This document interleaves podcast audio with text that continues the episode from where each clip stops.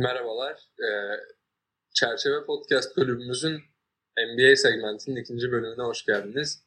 Ben Deniz Sekendiz. Yanımda Kaan ve Alican arkadaşlarım var. Hoş geldiniz. Hoş bulduk. Hoş bulduk. Bugün e, bahsetmek istediğimiz konular genel olarak e, 2019-2020 NBA sezonundan sonra e, yazın olan playofflardan sonra işte gelmiş olan e, hem oyuncuların kontrat imzaladığı hem draftın olduğu hem de takasların e, yaşanmaya başladığı dönemden bahsetmek istiyoruz. Precis. Ve takım takım aynen takım takım biraz analiz yapıp biraz sohbet halinde. E, şimdi başlamak istediğimiz bir spesifik takım var mı? Ben Abi bence şey yapalım. Ee, Lakers'dan başlayalım. ben mantıklı geçen senenin şampiyonları Aynen. zaten yani e, Lakers'dan bahsetme bahsetmek istersek biraz ben kontrat imzaladıkları oyuncular arasında Los Angeles Clippers takımından gelen Montrezl Harrell var. Bence yani defansta e, bu sene kaybettikleri iki 5 numara oyuncuları kadar e, yetenekli olamasalar olamasa da e, işte çemberi korumak falan konusunda Montrezl Harrell'ın e, bu kaybı ofansta e, geri kazandırdığını düşünüyorum. E, geçen senenin 6. adamı çok da bence gayet iyi bir adisyon. Ben e, LeBron gibi bir e, facilitator'ın yanında nasıl oynayacağını bayağı izlemeyi yani iple çekiyorum. Ya bence de e, çok keyifli olacak izlemesi Montrezl Harrell'ı Lakers'da. Ya işte geçen yılkinden farklı olarak Montrezl Harrell hani daha nispeten daha kısa bir oyuncu. Hani JaVale McGee e, 7'birdi şey Dwight Howard 6'11'di. Montrezl Harrell e, 6'8 nispeten bir center'a göre daha kısa ama o eksikliğini bence atletikliğiyle ve ofansif gücüyle kapatıyor. Evet yani enerjik bir oyuncu ve atakta e, çok yetenekli bence. Aynen. Ee, Lakers'a bir genel olarak preseason hamlelerine bakacak olursak tamamen pot altı rotasyonunu değiştirdiler bir kere. Javal McKee ve White Howard'a yol gözüktü. Onun yerine Montrezl ve Mark Gasol transferlerini yaptılar. Şutör olarak Danny Green'i yolladılar. Wesley Matthews geldi. Rajon Rondo gitti. Yerine guard rotasyonuna Dennis Schroeder gibi çok önemli bir yan parça geldi şekilde. Geçen senenin Six adaylarından biriydi Dennis Schroeder. Oklahoma City'de de kendini bir daha kanıtlamış bir oyuncu. Ee, onun dışında Markieff Morrison'u saymadılar. Yani benim bana göre Lakers e, off-season'a en iyi geçiren takım olabilir. Milwaukee eğer Bogdanovic'i almış olsaydı Milwaukee için kısa vadeli anlamda yine aynı şey diyebilirdim ama Lakers şampiyon olduktan sonra bu yılda yine e, aynı hedefe göz dikmiş gibi duruyor şu anki hamleleriyle. Aynen. Ya burada aslında Wesley Matthews hamlesindeki e, amaç hani biliyorsun Barı sen de biliyorsun hani Danny Green'i Oklahoma olan trade'le e, yolladılar Schroeder'ı almak için. Burada bir e, 3 yani perimeter shooting iyi olan ve iyi defans yapan bir kanat oyuncusu ihtiyacı doğdu. Bunu da bence Wesley Matthews'a güzel bir şekilde kapadılar. Green Evet, baktığımız zaman istatistiksel olarak e, Wesley Matthews'un e, Danny Green'den daha iyi olduğu alanlar e, defans konusunda aslında aralarında çok bir fark yok ama Wesley Matthews özellikle e, köşelerden atılan üçlüklerde büyük bir farkla daha iyi. Özellikle geçen senenin playofflarına baktığımız za- zaman zaten e, izleyenler olduysa Milwaukee için e, bazı gerçekten önemli şutlar e, soktuğunu hatırlayabilirsiniz. Bunun dışında e, Dennis Schroeder'dan bahsettik. Dennis Schroeder benim e, geçen sene için e, yılın 6. Ad, adamı adayımdı. Bence e, en az Montrezl kadar hak etti. E, ama tabii yani Clippers'da daha büyük bir markette olan bir oyuncunun almış olmasını da pek şaşırmadım. E, iki bu altıncı e, adam ödülüne aday olan ilk iki oyuncunun Lakers'a e, gelmesi bence Rob Pelinкa'nın Yani çok büyük bir başarısı gerçekten. aynen. NBA'de normalde e, önceki yılın takımı, e, önceki yılın şampiyon takımı çok gelişmez. Lig onlara yetişmeye çalışır ama Lakers arayı açık tutmak konusunda kararlı. Bence bu e, imzalamalar onu gösteriyor.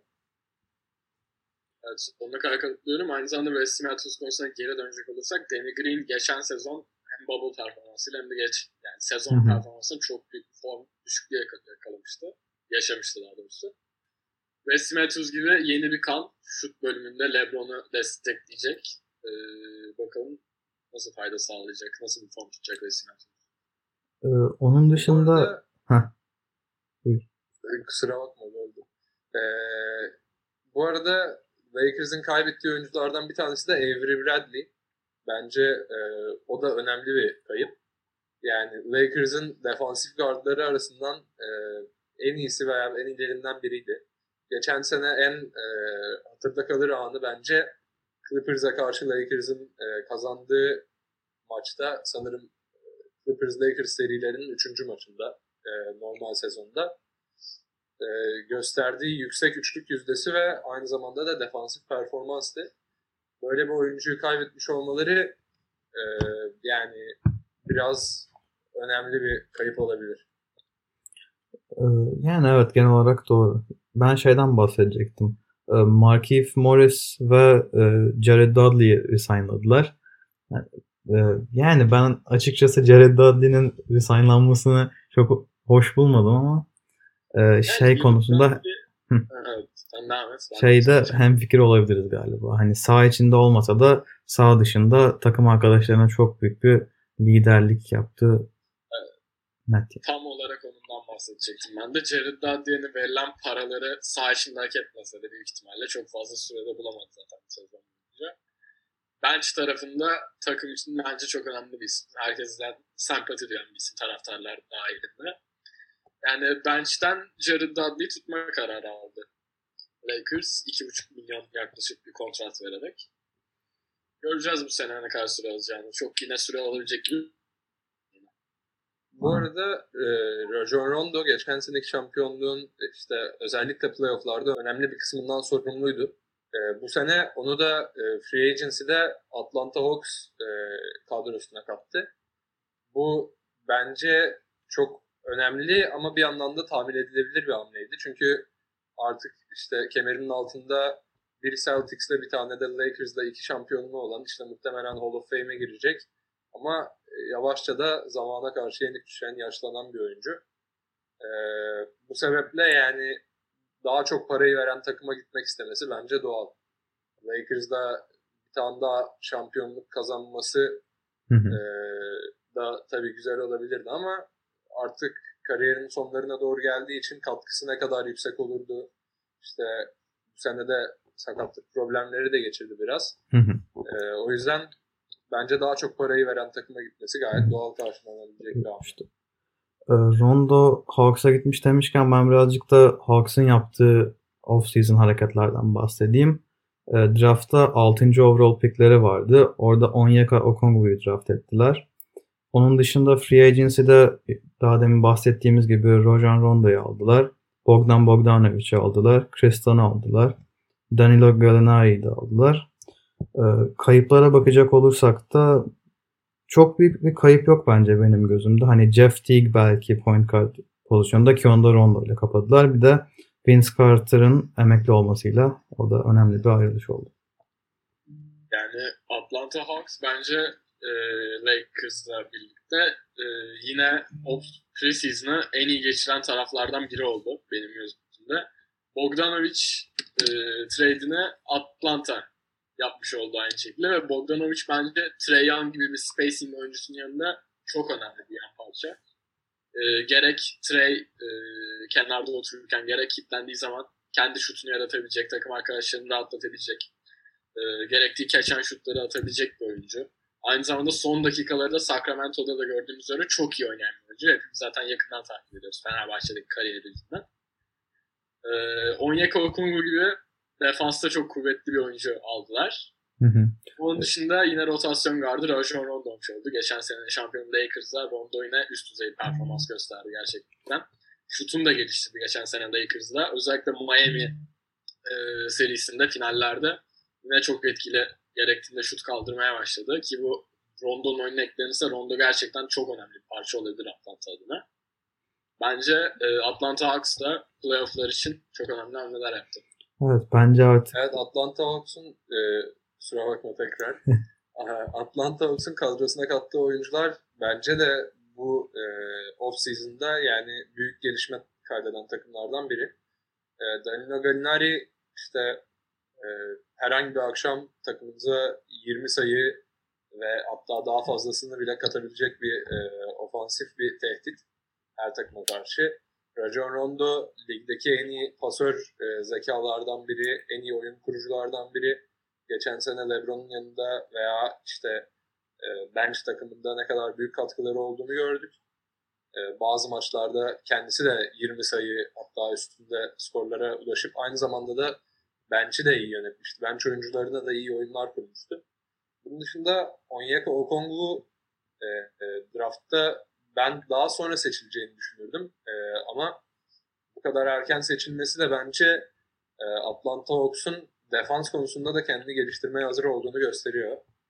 E, son olarak da Bogdan Bogdanovic'in e, imzaladığı kontrattan bahsetmek istiyorum. Sanırım 3 yıl 70 küsür milyon dolarlık bir kontrat imzaladı. Bazıları yani bu kontratın onun için fazla yüksek olduğunu düşünüyor ama ben e, işte Danny Green'in yıllık 15 milyon aldığı bir ligde Bogdan Bogdanov için fazlasıyla hak ettiğini düşünüyorum. Yani ligde alınabilecek en iyi e, shooter role player'lardan biri olduğunu düşünüyorum. Ee, yani aslında bu yıl şeyi de gördük çok net bir şekilde. İyi oynayan oyunculardan çok şutu iyi atan oyuncular gerçekten çok iyi kontrat kontratlara imza attılar. Ee, Okongwu'dan çok kısaca ben de bahsetmek istiyorum. Ee, normal bir center'a göre kısa 6'9 ama bunun kazandırdığı işte bazı şeyler var. Ayakları hızlı bir oyuncu, şutu var ve pas verme yeteneği de mevcut. Ee, geçen yıl 16.2 sayı, 8.6 rebound, 1.1 asist ve 61.6 şut yüzdesiyle oynamış ki gayet verimli. Evet, evet. Ee, sen konuşabilirsin ben. Yani ben şey diyecektim. Atlanta bence e, tam olmasa da biraz zar sanki attı gibi. Onyeka Okungwu hamlesiyle birlikte ama takıma bakacak olursak, takımın ihtiyaçlarına bakacak olursak defans anlamında sıkıntı çekebilecek bir roster'a sahip gözüküyordu Atlanta. O yüzden e, o bakımdan eğer istenileni verirse Okongwu e, önemli bir hamle olduğunu ve Sixth overall'u hak ettiğini belki daha iyisini bile hak ettiğini gösterebilir. Ee, bu arada son olarak Atlanta Hawks'un son e, maddesi olarak da tabii Vince Carter'ın emekli olmasından biraz bahsetmek istiyorum çok kısaca. Yani kariyer bakımından çok önemli bir oyuncu. NBA tarihinde 4 ayrı e, 10 yılda oynamış tek oyuncu.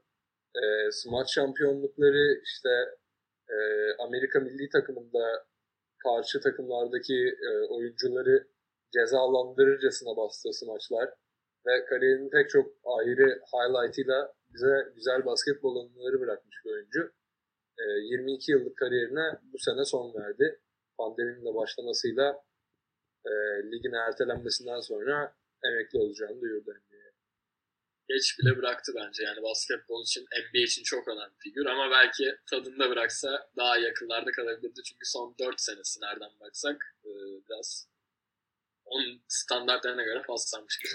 E, son senesinde ama hala smaç basabiliyordu. Bence önemli bir detay. çok önemli bir zaten. Yani efsane, yaşayan efsane gerçekten. Oynarken de e, gösteriyordu kendini. Ee, şey off season'ı boş geçiren bir takımdan bahsetmek istiyorum ben biraz. Ee, Boston Celtics. Ee, yani genel olarak baktığımızda 14. overall, 26. overall ve 47. overall pikleriyle birkaç oyuncu aldılar. Aaron Nesmith gibi. Ama ben açıkçası hiçbirinin çok yetenekli veya sırasına göre iyi seçilmiş pikler olduğunu düşünmüyorum. Ee, en büyük e, şey addition free agency'de Tristan Thompson ve Jeff Teague oldu Celtics için. Ee, ayrıca herkesin de sevdiği Taco Fall'u resignladılar. Ee, en büyük kayıplarıyız. Heh, buyur.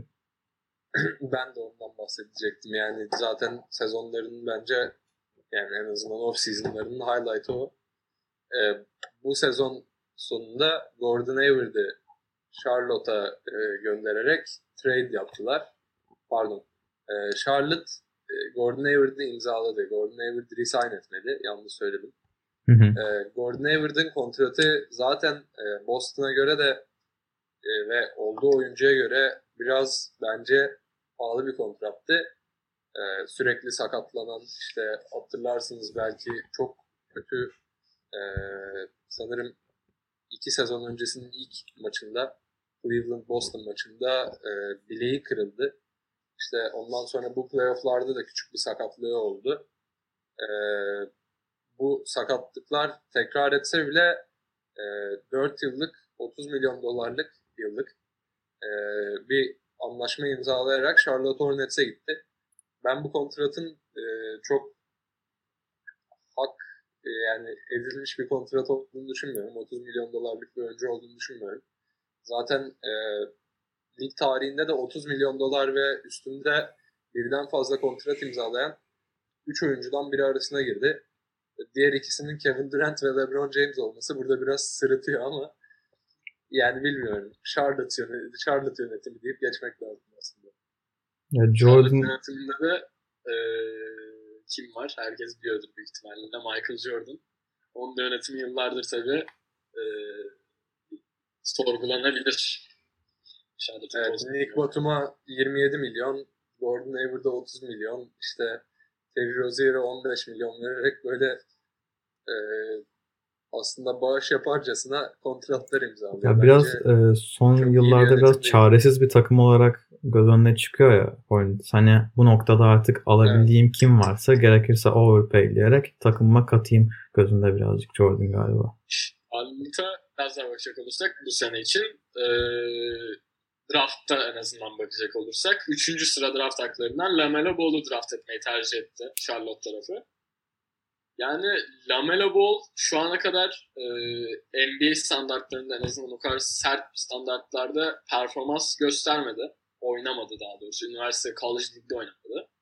E, Litvanya'da mı oynamıştı? O e, Litvanya'da oynadı bir de Avustralya'da oynadı sanırım Aynen. kadarıyla. Evet, İkisinde de o ülkelerin ama e, e, profesyonel basket liglerinde oynadı. Yani e, bir tane de e, sanırım babası zaten çok medyanın göz önünde bulunan bir figür.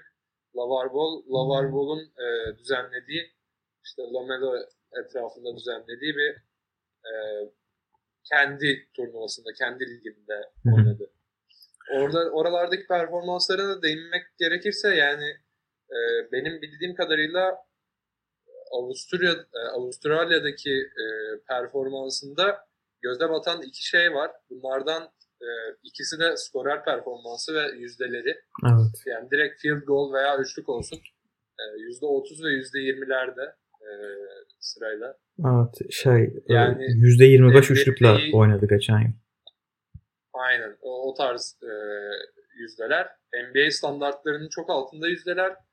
E, kendini buralardan toparlayabilirse e, uzun boylu bir point guard olarak e, aynı zamanda da Charlotte Hornets gibi küçük markette e, başarısız bir takımda çok, çok paylaşmak gerekmeyen bir takımda zaten çok büyük hedefleri olmayan bir takımda bu drafttan çıkan en iyi oyuncu olma potansiyeline de sahip yani e, potansiyelinin e, ceiling'i denir ya o, o ceiling Lamelo Ball için yüksek ama tabii ki kendini geliştirmesiyle alakalı. Çünkü abisi Lonzo'dan hatırlarsak o da lige ilk girdiğinde şut performansı e, çok iyi değildi.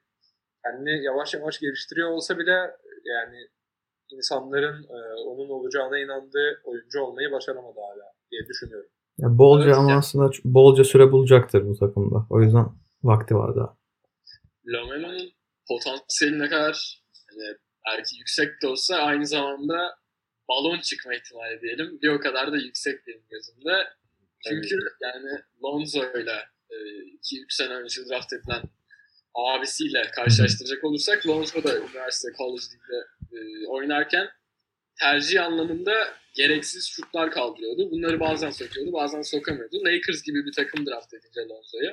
Tabii o zaman şu anki gibi olmasa da işte yine otur, tam oturmuş takım olmasa da şut bölümünde çok sıkıntılar çıktı. Hornets'da tabii şimdi Devonta Graham dışında ve Gordon Hayward'ın artık sakatlanır mı oynar mı durumu belli değil. Gordon Hayward dışında e, tercih meselesinde tabii çok sıkıntı çekmeyebilir yine.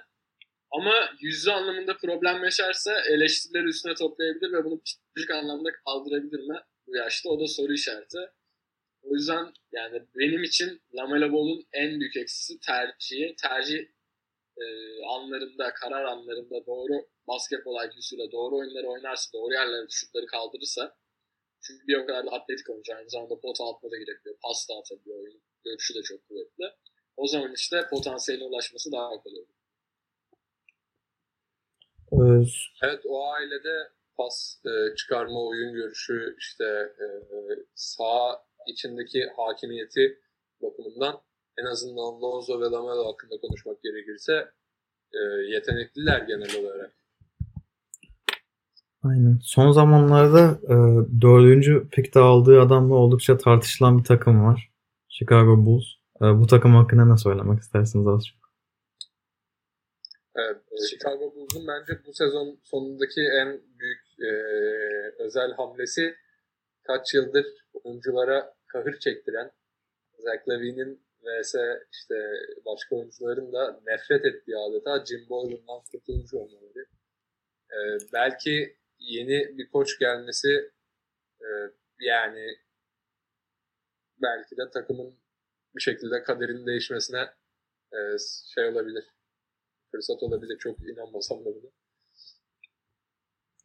Aslında dördüncü pikte aldıkları Patrick Williams e, normalde bu mock draftlerde 13. 14. sıralarda gitmesi bekleniyordu. O da oldukça tartışma konusu yarattı. E, Patrick Williams e, geçen yıl neredeyse hiçbir maçta ilk 5 başlamadı üniversite liginde. Her zaman bench'ten gelen bir oyuncuydu. 9.2 sayı, 4 rebound, 1 asist gibi bir ortalama yakaladı geçen yıl.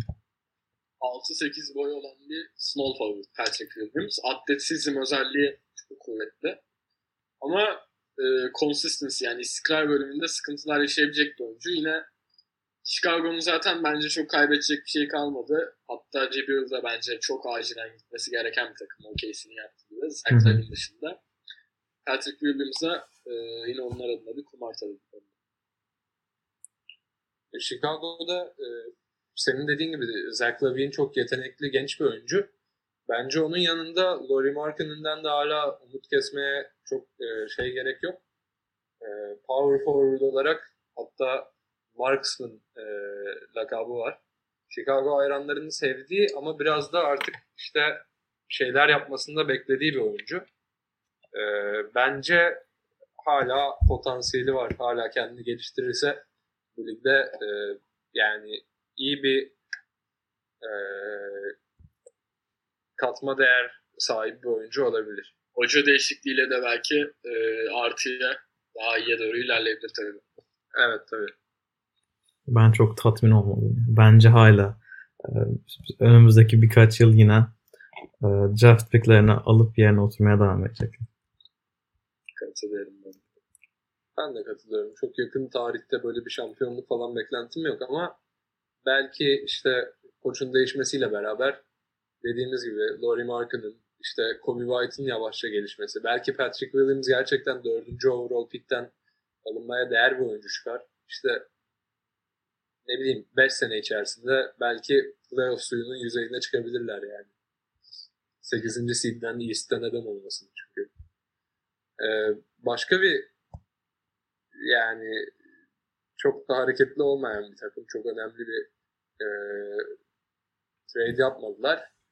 Ama 5. E, drafttan 5. overall pick'e sahiptiler. Cleveland Cavaliers hakkında ne düşünüyorsunuz merak ediyorum. Lakers'dan da JaVale McGee oraya gitti. Hı hı. Zaten Andre Drummond vardı center olarak. Bence yani uzunları çok iyi durumda şu anda. Benim e, çok sevdiğim centerler ikisi de. İşte JaVale McGee rim protection olsun, blok olsun, işte atletizm konusunda biraz yetenekli. Artık yavaş yavaş yaşlansa bile Andre Drummond da yani pota altında onunla beraber rebound kovalıyorsanız çok umut etmeyin diyebileceğim bir oyuncu yani. Daha sanırım kariyerinde hiç 15 reboundun altında bile averajlamadı. Ee, yani uzun bir ikili olarak işte artık bilmiyorum aynı beşte mi çıkarlar yoksa e, bir tanesi bench'ten mi çıkar oyuna ama bence iyi bir ikili kurdular orada. Hı. Ee, Isaac Okoro e, yine beklenenlerden e, yüksek seçilmiş bir pick oldu. E, kendisi şeyde üçlük anlamında oldukça başarılı. %41.7 ile üçlük atmış geçen yıl üniversitede. E, dinamik bir atlet ve pas yeteneği az çok var diyebiliriz. E, kendisi geçen yıl 13 sayı, 4 rebound, 2 asist ile oynamış. E, Isaac Okoro dışında e, bir tane de kaybedilen oyuncuları var önemli bence. Tristan Thompson kaç senenin Cleveland'lısı.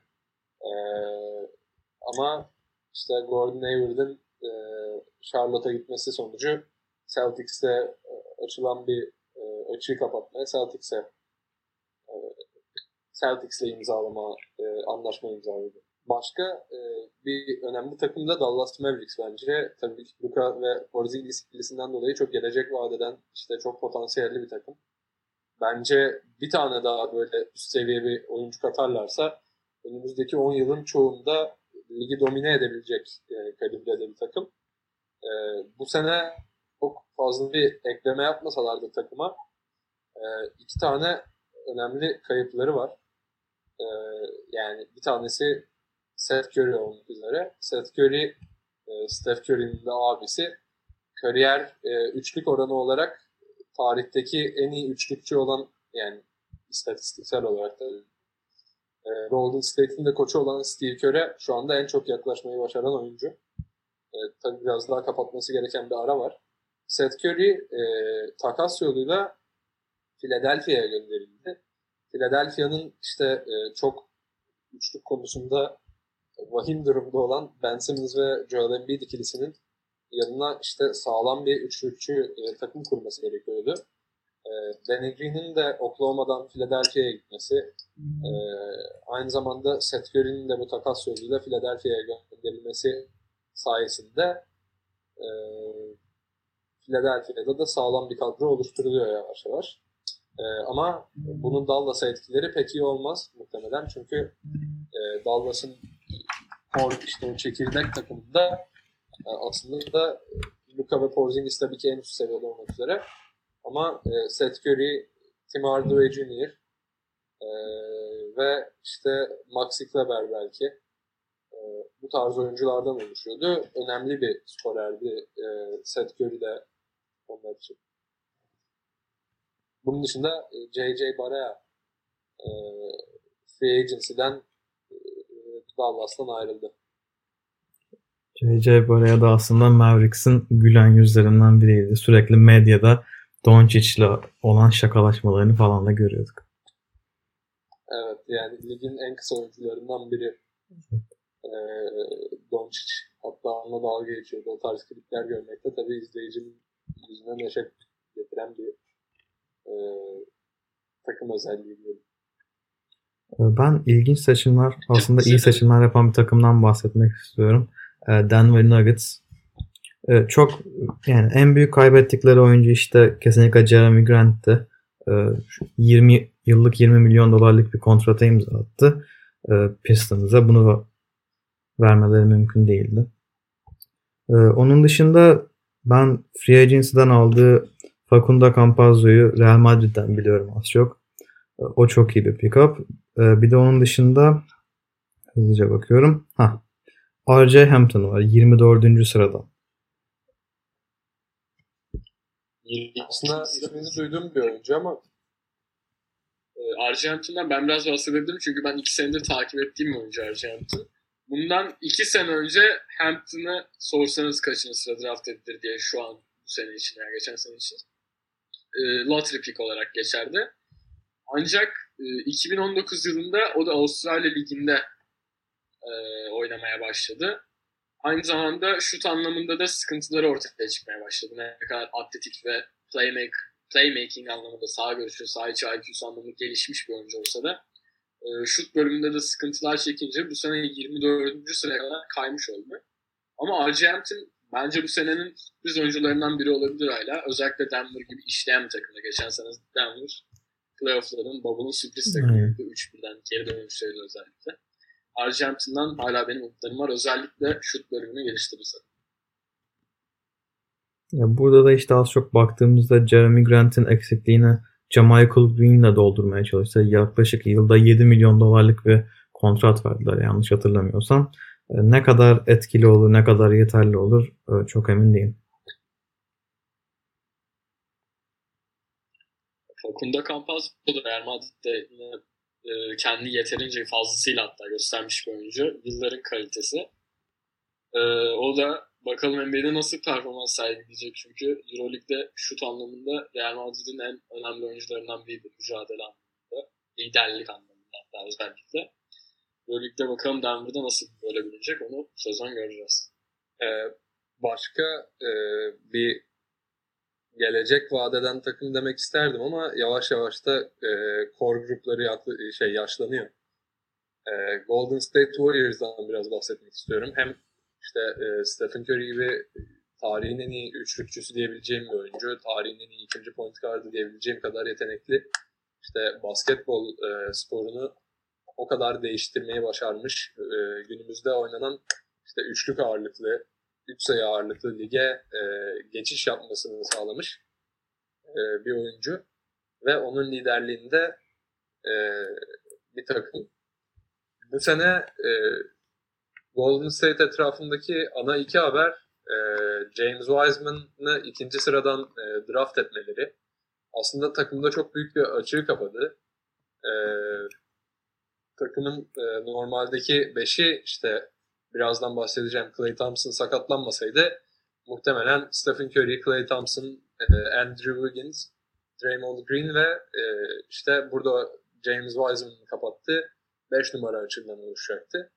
James Wiseman'dan biraz bahsetmek gerekirse e, 7-1 boyunda uzun ama e, işte ligde genelde bu boyda olan centerların tersine işte çabuk ayakları olan, fundamental olarak gelişmiş, işte içeriye girmeyi ve orada e, skor bulmayı iyi başaran, aynı zamanda da e, paint'te defans yapmayı, boyalı bölgede defans yapmakta çok iyi olan bir e, center. Bence ikinci overall pick'te gerçekten alabilecekleri en iyi oyuncuydu. E, bu draftta da e, yani draft ettikleri oyuncudan en çok kar edecek takımın e, Golden State ol, olacağını tahmin etmek çok bence e, çizgilerin dışına çıkmak olmaz yani. Şut anlamında e, düşük yüzdeler yani perimeter shooting'den bahsediyorum. Düşük yüzdeler gösterdi. E, pota altından genellikle şutlarını tercih etti. Yüzde 77 oranla e, şut percentage'i var. Oldukça yüksek.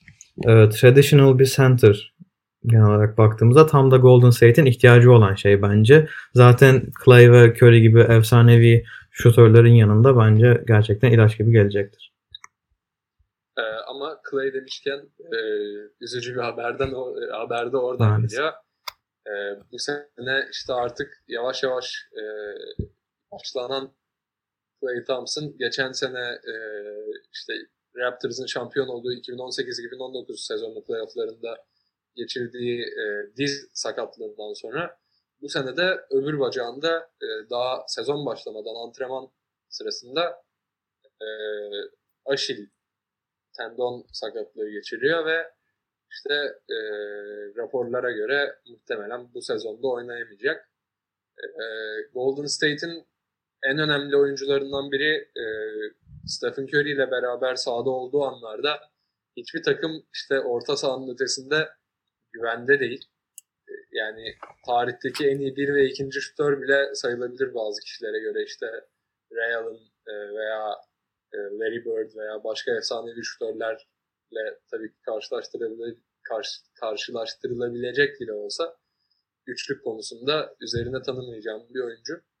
Fakat bu sene e, sakatlanması dediğim gibi belki de bir şampiyonluk umutlarını e, artık umutsuzca bıraktı diyebiliriz. Bu arada e, şu an gelen bir haberden bahsetmek istiyorum. Böldüm. Çok pardon. E, LeBron e, Los Angeles'ta 2 yıllık max extension imzaladı. 2 yıllık 85 milyon dolar. 42,5 milyon dolar LeBron e, için evet mantıklı olmuş. Maşallah. Artık bu noktadan Evet, ne sonra par- ne paralar var deyip üzerine bir şey dememek lazım aslında. aynen. Artık Anthony Davis'in de Ama- imzasını önümüzdeki günlerde bekliyoruz. Ee, Anthony Davis'in imzası ve LeBron'un işte son dakika gelen haberi demişken e, Anthony Davis'in neden Lakers'la anlaşma imzalamakta e, bu kadar geciktiğinden de bir bahsetmek lazım. Tabii ki kesin bir bilgi yok yani Anthony Davis'in kendi söylediği bir bilgi değil fakat e, ESPN'de görev alan e, benim çok takip ettiğim e, analizle, e, analizcilerden, uzmanlardan biri e, Brian Windhorst'un tahminine göre ve açıklamasına göre Anthony Davis e, bu sene Milwaukee, Bucks- Milwaukee Bucks'ın yıldız oyuncusu olan Giannis Antetokounmpo'nun anlaşmasını imzalamasını bekliyor. Çünkü e, eğer max extension'ı imzalamazsa ve işte 1 artı 1 player option'lı bir kontrat imzalarsa Anthony Davis de aynı şekilde yine tek sezonluk bir kontrat imzalayıp ertesi sezon free agency sırasında Giannis'e de Lakers'da e, kontrat ve para bakımından yer açmak için böyle bir e, bekleme e, süreci ne girmiş olabilir. E, bence çok mantıklı. Yannis'in de işte son günlerde birkaç tane röportajını vesaire takip ettiğim zaman e, işte Kevin Durant, LeBron, Anthony Davis gibi böyle ligin en üst e, kademesinde olan bu yetenek bakımından ligin en üstünde bulunan e, oyunculara ne kadar e, işte saygı duyduğunu ve onlarla aslında oynamayı seveceğini söylediğini gördüm. E, bazı röportajlarda ben de Lakers hayranı olduğumu hatırlatayım burada. Bazı röportajlarda hatta e, if we could team up in LA or işte Milwaukee yani Milwaukee veya Los Angeles'ta e, takım olmayı başarabilirsek çok eğlenceli olurdu. Benim için birinci, ikinci veya üçüncü opsiyon olmak önemli değil gibi sözler söyledi. Bana da bir Lakers hayranı olarak hem umut veriyor hem de böyle bir hamle olursa artık ligin izlenecek bir yanı kalmayacağı için bir yandan da belirsiz duygular yaşatıyor. Yani ikinci Golden State vakası yaşanır öyle durumda. Lig için tabii felaket haber olabilir geri kalan takımlar adına. Evet yani NBA liginin tekrardan e, tüm ağırlığını en üstteki takımlara e, dağılması durumu olur. Şimdi O ben zaman bu preseason'ın e, yine en büyük, hani en önemli, en öne çıkan haberlerinden biri olan Houston Rockets tarafına bence geçebiliriz. Houston'da e, adeta bir yıkış, yani baştan yapımla değil, oyuncuların memnuniyetsizliğinden kaynaklı ayrılışlar söz konusu. Ve bunlardan en önemlisi James Harden. James Harden şu an yıl, e, ligin en pahalı kontratlarından birine sa- e, sahip ve buna rağmen extension reddedip özellikle Brooklyn'e trade olmak istediğini belirtti ve Brooklyn'de şu an Kevin Durant, Kyrie Irving, DeAndre Jordan gibi çok önemli yan parçalar da var. Aynı zamanda Westbrook'un da geleceği Houston cephesinde şüpheli. Ee, bunun yanında da Houston geçen sezonu sakat geçiren DeMarcus Cousins transferini gerçekleştirdi. James Harden'ın geleceği ne olur sizce? Yani James Harden'ın e, ben e, Mike D'Antoni'nin sisteminde e, şımarmış desem bile yeridir. Çünkü e, bildiğiniz üzere yani Mike D'Antoni'nin sisteminde oynayan herhangi bir oyuncu e, James Harden'ın da son birkaç senede sergilediği üzere e, inanılmaz istatistiklere ulaşabiliyor. E, bu sebepten de işte hem kontrat dediğin gibi kontrat ücreti artıyor hem değeri artıyor hem işte e, en iyi oyuncular sıralamasında e, kademe atlıyor. E, James Harden'ın bu e, işte ön planda oluşunu bırakmak istediğini düşünmüyorum. Ama e, bırakacaksa da bunu bir şampiyonluk için yapacağını düşünüyorum. Şampiyonluk kazanmak için de e, o kadar büyük pahalı bir kontratla e, gidebileceği hala yerlerde işte e, Brooklyn ve Philadelphia özellikle de bu e, rumorlarda, bu dedikodularda en çok ismi geçen takımlar. E, eğer Brooklyn senaryosu yaşanırsa e, tabi yine dedikodulara ve e, işte tahminlere göre söylüyorum bunu. E, Spencer Dinwiddie, veya Caris LeVert gibi önemli genç e, bench oyuncuları veya e, role player'ların e, Houston'a takaslanması durumu yaşanacak, yaşanacaktır muhtemelen. Çünkü Harden'ı işte herhangi bir başka bir yolla almaları çok mümkün gözükmüyor. Harden ligde değeri en yüksek olan oyunculardan biri denildiği gibi.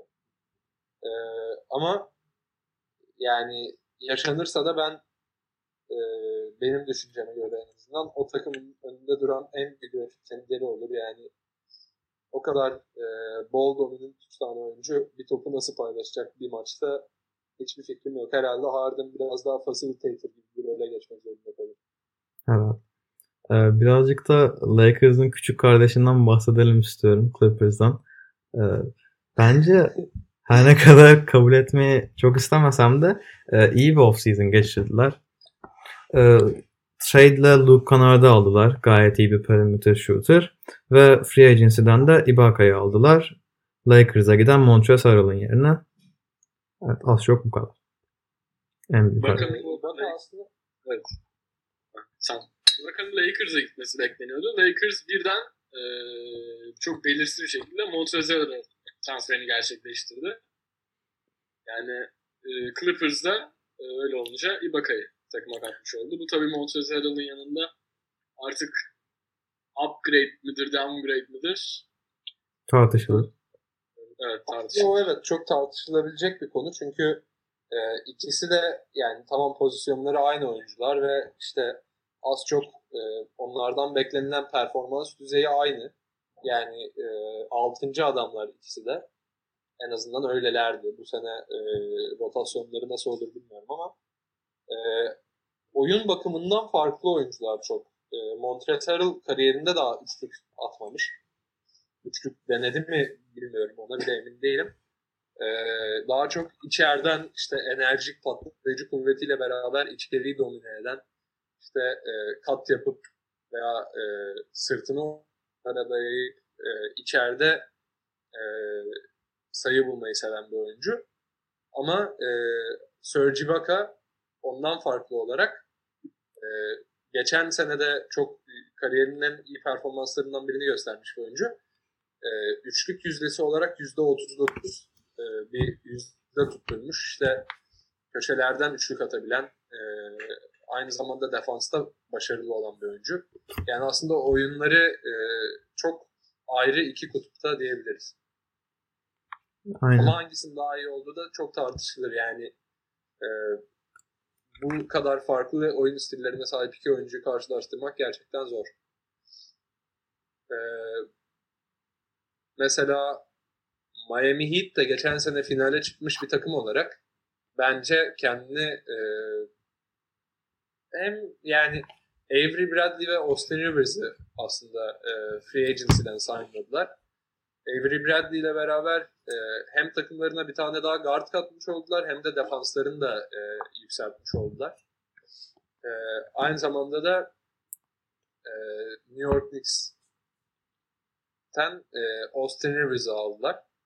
Austin Rivers da e, skorerlik bakımından e, Miami'ye katkıda bulunabilecek bir oyuncu. Ben zaten e, Miami'nin e, kadrosunun derinliğini yeterince konuşulmadığını düşünüyorum. Yani pek çok yetenekli oyuncuları var. İşte bu sene e, geçtiğimiz sene fark edilen, geçtiğimiz sene draft edilen Kendrick Nunn, Tyler Hero'dan tutun işte takımın e, muhtemelen en iyi oyuncusu Jimmy Butler, Bama Debayo, deneyimli bir skorer işte e, Goran Dragic, belki Kelly Olynyk, e, şimdi Austin Rivers, Avery, Avery Bradley, e, geçen sene Derrick, Derrick Jones Jr. ve e, Jay Crowder'ı da sayardım fakat bu sene de kaybedilen isimler o ikili oldu. Galiba işte Ee, Miami'yi en çok etkileyecek. Heh, galiba Miami'yi en çok etkileyecek gidiş Jay Crowder'ın gidişi oldu. Finallerde, yarı finallerde e, sürekli ilk beş başlayan bir oyuncuydu ve sürekli gerçekten genelde üçüncü veya dördüncü opsiyon olarak sahadaydı. Ya biraz da Miami'nin sakatlıklardan özellikle yaşadığı finalde dar rotasyondan kaynaklı Jay Crowder fazlasıyla süre almıştı. Ve aslında bu aldığı süreyi iyi de değerlendirmişti. O yüzden sizin de dediğiniz gibi Jay Crowder'ın kaybı Miami için e, kötü bir durum olabilir. Hem defansif hem ofansif anlamda. Ben Derrick Jones Jr.'in geçen sene e, haksız bir şekilde kazandığını düşündüğüm Evet maç maalesef. şampiyonluğundan da biraz bahsedip oradan da hemen Orlando'ya bir tane kaçamak yapmak istiyorum. E, yani Orlando dememden anlamışsınızdır herhalde. Aaron Gordon'un hak ettiğini düşündüğümü. Siz ne düşünüyorsunuz bilmiyorum. Evet ben de Aaron Gordon galiba. Dwayne Wade'in artık Miami'den dolayı mı verdi? Biraz yaşlılık galiba gözlere vurmuş. Evet, Olabilir. olur öyle. 38 yaşındaydı geçen sene. Olabilir tabii doğru. Yani çok bir durum değil bence. Smaç şampiyonası ama şu an pek dile getirmeye gerek yok bence. Yoksa bir bence de. Ya geçen yıl e, Milwaukee Bucks hatta bu yıl işte e, oldukça Yanis tutmak için Yanis'i tutmaya yönelik oldukça büyük çalışmalar yaptı. E, tek eksikleri işte Bogdan Bogdanovic'i sign and trade'leyip alamamalarıydı. Ne düşünüyorsunuz az çok Bucks hakkında? O da Bogdan Bogdanovic'in onaylamamasından dolayı. Onun da aslında Aynen. sebebini hiç anlayamadım. Ee, belki yaşam şartlarının Milwaukee'de kötü olmasındandır veya işte gerçekten bir şampiyonluk almak hakkında çok büyük bir beklentisi yoktur kendisinden. Ona emin olamayız. Çok bir yorum yapılmadı o konuda şu ana kadar. aslında şöyle bir durum var. Ee, Bogdanovic'in isteyip istememesinden kaynaklı değil, daha çok e, Milwaukee ile Sacramento'nun bu trade esnasındaki ilişkilerinden kaynaklanan bir sorun ortaya çıktı. Çünkü Bogdanovic trade'ine Bogdanovic'de ortak pazara sunmadan, diğer takımlara önerilmeden Milwaukee ve Sacramento e, trade dönemi daha açılmadan böyle bir trade gerçekleştirince e, Bogdanovic'i diğer e, kadrosuna, rosterına katmak isteyen takımlar tabii e, sesini çıkardı hemen NBA'ye gitmeye başladı, şikayet etmeye başladı ve bu şikayetler artmasın ve resmiyete dökülmesin diye trade bozuldu. İşin suçlu da medyaya Bogdanovic tarafına atıldı. Çünkü eğer e, böyle aralarında Milwaukee ve Sacramento arasında bir önden anlaşma, oyuncu da ortak pazara sunulmadan önce çıksaydı bir, bir para cezası iki takıma da Aynen. verilecekti. Bu cezadan kurtulmak amaçlı. E, sorun aslında biraz Bogdanovic'e bakıyordu. Bogdanovic Milwaukee'yi istemiyor dendi. Ve e, Bogdanovic de Atlanta Hawks'ın yol tutmuş oldu ve bence bu Milwaukee için gerçekten özellikle Yanis'i uzun dönemde tutmak istedikleri için kuracakları takım adına çok önemli bir kayıp oldu. Bogdanovic gerçekten Mi- Milwaukee'nin oyununa tam oturacak bir oyuncu yani. Ge- Gerekirse Yanis'in kilitlendiği zamanlarda topu alacak, e, işte şut bulacak, şut yaratacak. Çok önemli bir oyuncu olacaktı gerçekten. Bu tabii çok büyük bir kayıp oldu Milwaukee adına. Ama onun dışında kısa vadeli ne kadar piklerden feda etseler de e, şu an ilk iki sezon için en azından önümüzdeki iyi bir sağlam bir takım kuruyorlar geçen sezonlara göre. Gerçekten Drew Yani takımda- katmaları. Heh, buyur. Çok sözünü kestim senin podcast'ta kusura bakma. Ee, o sağlam takıma şey ekleyeceğim hemen. En büyük adisyon e, Drew Holiday oldu. E, New Orleans Pelicans'ın işte genç kadrosundan gelen e, oyuncu benim e, aslında ligde e, belki Defensive Player of the Year olmayı bile hak edebilecek kadar iyi olduğunu düşündüğüm bir guard oyuncu. Aynı zamanda da e, işte her akşam takımımıza 20 sayı bile katkıda buluna- bulunabilir. Çok e, önemli bir adisyon. Milwaukee'de de e, bu senenin gerçek Defensive Player of the Year olan Yannis'in işte onun yanında Chris Middleton e, işte Brook Lopez'in yanına büyük bir katkı oluşturabileceğini düşündüğüm Drew Holiday bence gerçekten önemli. Playoff'larda da e, aslında performansının arttığını gördüğümüz bir oyuncu. Yani playoff'larda Milwaukee'nin belki de başarısızlığının e, sonunu getirebilecek bir oyuncu. Yani finale çıkar mı veya şampiyon olur mu o konuda çok da emin değilim ama yine de bir umut var sanki. Ben şeyi e, Bucks'ın yaptığı hamlelerden şeyi çok anlayamadım açıkçası. Ersan İlyasova'yı e, release ettiler. Yani gerçekten hani şey net bir şekilde söyleyeyim. Ligde en çok e, charge alan e, ofansif aldıran takımına oyuncu Ersan İlyasova'ydı. Benim açıkçası izlemekten yani sadece Türk olduğu için değil izlemekten keyif aldığım bir oyuncuydu. Bir tek onu çok anlamlandıramadım. Ersan aynı zamanda bence sağ içi IQ'su NBA'de e, en gelişmiş oyunculardan biri gerek işte aldırdığı hücum faaliyle gerek e, oyun görüşü paslarıyla, tecrübesiyle çok önemli bir yan parçaydı bence takım adına da ama herhalde yaşından dolayı da biraz da buradaki Ersan'ı yollama kararı. Ya. Fenerbahçe'yle de adı geçmeye başladı son dönemlerde. İnşallah öyle bir şey olur. Çok keyifli olur Euroleague'de. Evet, çok önemli bir parça olurdu tabii Fenerbahçe'de de. Ee, şeyden O zaman bak. Bunun dışında zaten Lakers'dan bahsettik. Wesley Matthews e, Lakers'a gitti. Ve e, Kyle Korver takımdan ayrıldı. Bence onun da zamanı gelmişti diyebiliriz. Ne kadar e, fiziğini kullanmaktan daha çok güçlük ağırlıklı bir oyuncu olsa da e, çok ciddi performanslar sergilediğini çok görmüyorduk onlarla. Çok karşılaşmıyorduk. Bence zamanı gelmişti diyelim. E, benim bahsetmek istediğim başka bir takım e, ilk overall pick'e sahip olmuş olan Minnesota Timberwolves. E, Minnesota'nın şöyle bir olayı var. Şimdi çok yakın arkadaş olan işte Devin Booker, e, Carl Anthony Towns ve D'Angelo Russell üçlüsünü e, bir arada toplanır, belki toplanır falan diye böyle taraftarların e, izlediği, takip ettiği bir takım. E, şu an oraya tek gereken adisyon e, bildiğimiz gibi Devin Booker. E, o olduğunu bilmiyorum ama onun yerine e, bu sene guard olarak birinci sıradan Anthony Edwards'ı aldılar. E, bunun dışında da Phoenix'ten e, Ricky Rubio'yu aldılar. Yedek guard olarak herhalde. Hatta Evet. Phoenix'ten Oklahoma'ya gitmişti öncelikle. Sonra Oklahoma'dan e, Minnesota'ya gitti. Ben Anthony Edwards hakkında konuşmak istiyorum. Siz ne düşünüyorsunuz? Ben de yani Minnesota'da şu an en önemli hamle Ricky Rubio'nun tabii geri dönüşü dışında e, pardon e, aynen e, Ricky Rubio dışında Anthony Edwards birinci pikten draft edilmesi ve Anthony, Anthony Edwards adına da en çok gündem olan haber aslında draft gününde e, açıklamalarıydı. Anthony Edwards tekrar edelim açıklamalarını. E, NBA yerine NFL'den e, Amerikan Amerikan futbol liginden teklif gelirse kabul ederim hatta tercihim olur diye bir açıklama yaptı. Ve draftta zaten birinci pik olarak hep gözüküyordu. Öncesinde de önceki tahminlerde de. Böyle tabii şok bir açıklamayla karşımıza çıktı. Bu açıklama hakkında ne demek istersiniz? Ee, Yani burada Ben- şey bariz olan şey var. Sen- sen Hani söyle. Anthony Edwards e, burada birazcık Timberwolves'u olan şey var mı bilmiyorum ama e, kendi draft değerini düşün, düşürerek e, ilk pick yerine büyük ihtimalle 2 3 4 e, nispeten daha iyi takımların olduğu sıraya düşmek istedi. Yani çok profesyonelce bir hareket olmayabilir ama açıkçası bence benim hoşuma gitti. Güzel ve komik düşünülmüş bir hareket. Aynı şeyi geçen sene Zion'da e, Pelicans için e, yapıyordu gibi söylentiler var. Tabii bu kadar medya göz önünde olmasa da yani Zion biraz daha işte beni hangi takım draft ederse onlar için oynamaktan büyük keyif duyarım modunda medyaya yansıtıyordu kendini.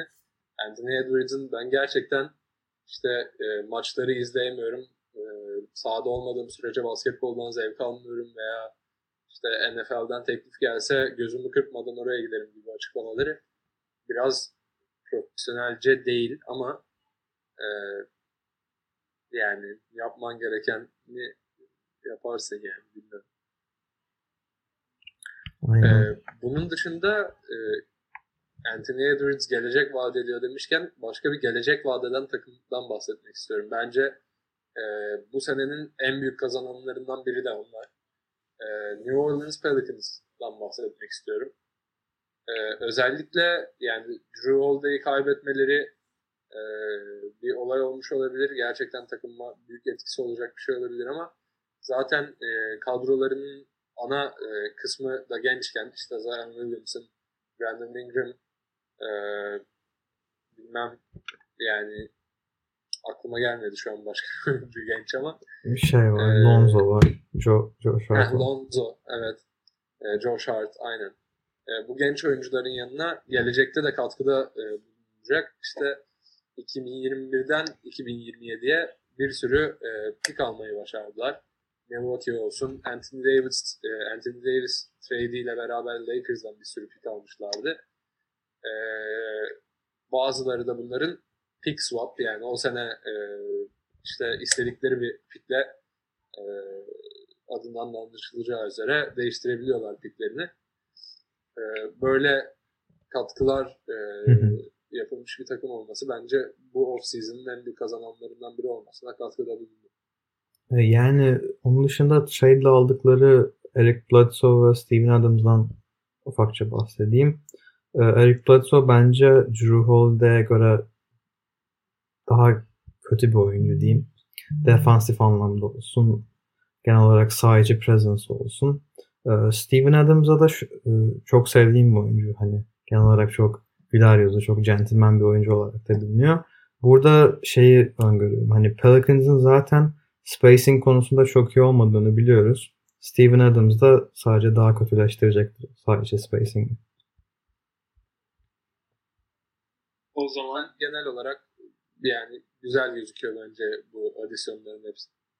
Yani evet bence negatif yazacak bir hamle yapmadı zaten Pelicans ama öyle ses getirecek hamleler de yapmadı. Eric Bledsoe, Drew Holiday zaten Drew Holiday bence artık bir değişikliğe ihtiyacı vardı. Steven Adams da rebuild sayesinde aslında fırsat transferi de oldu. Westbrook altında Steven Adams çok önemli bir rol adamı olduğunu göstermiş pot altında. Pot altında sağladığı destekle. Pot altında yine Zion'la aslında iyi bir ikili olabilirler. Zion'un aynı zamanda e, repertuarında şutu da bulunduğundan dolayı. Bence e, o zaman Steven Adams'dan da bahsetmişken Oklahoma City Thunder'a geçebiliriz son olarak. E, Thunder... Benim için evet. hassas noktam diyecektim. Thunder geçen seneden başlayarak bir rebuild'a girdi herkesin bildiği üzere. Ve geçen sene çok mucizelere imza atarak playoff e, adını yazdırdı. Playoff'larda da aslında iyi bir mücadele verdiler bence. Bu sene o rebuild'ı devam ettirdiler. 17. sıradan ve 34. sıradan e, draft ettikleri oyuncular oldu. İşte Pokusevski ve Theo Maledon gibi. Theo Maledon bu arada geçen sezonu Euroleague'de Asvel'de geçirmiş bir oyuncu. Belki vardır izleyenlerimiz. Hı hı. Ee, onun dışında Chris Paul Phoenix Suns'a gitti. Dennis Schroeder Los Angeles'a gitti. Steven Adams az önce bahsettiğimiz gibi New Orleans Pelicans'a gitti. Gallinari gitti. Nerlens Noel gitti. Andre Robertson gitti. Aslında çok evet. önemli kayıplar kağıt üstünde ama e, amaçları göz önünde bulundurulduğunda mesela işte Steven Adams veya Chris Paul e, biraz daha e, NBA'den yaşlarını almış e, oyuncular mesela. Gelecekte onlar için çok e, parlak bir gelecek gözükmüyor Oklahoma organizasyonuyla en azından.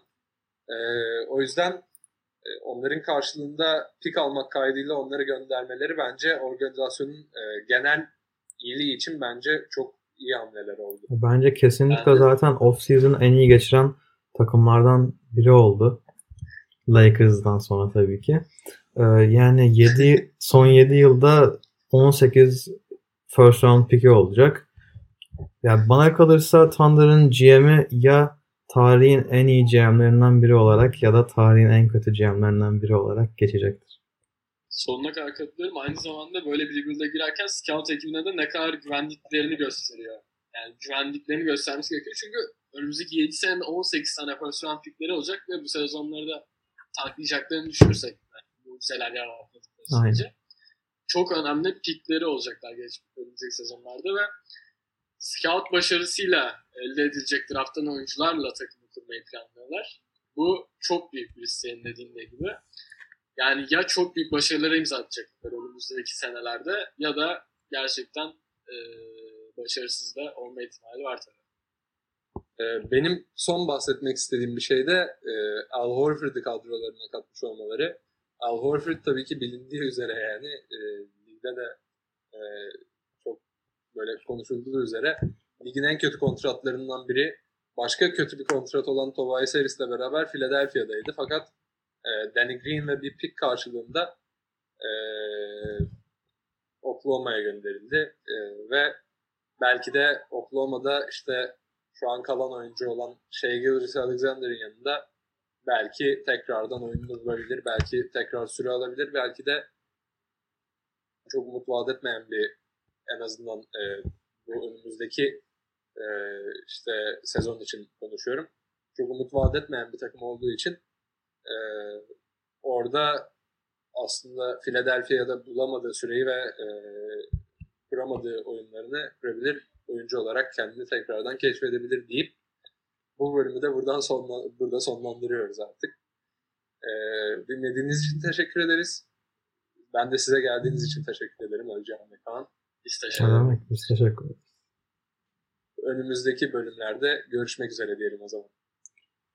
Görüşmek üzere. Kapat kaydı.